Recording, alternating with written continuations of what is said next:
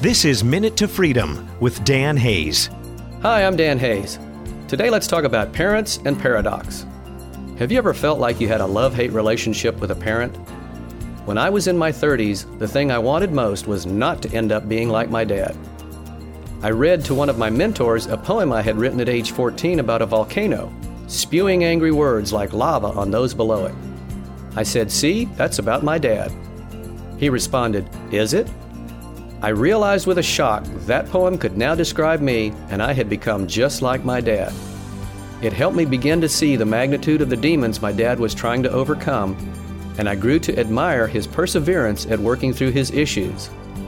As I learned to accept that I would just have mixed feelings about my dad, I came to a greater peace where he was concerned. Thanks for listening. Minute to Freedom with author and speaker Dan Hayes. MinuteToFreedom.com.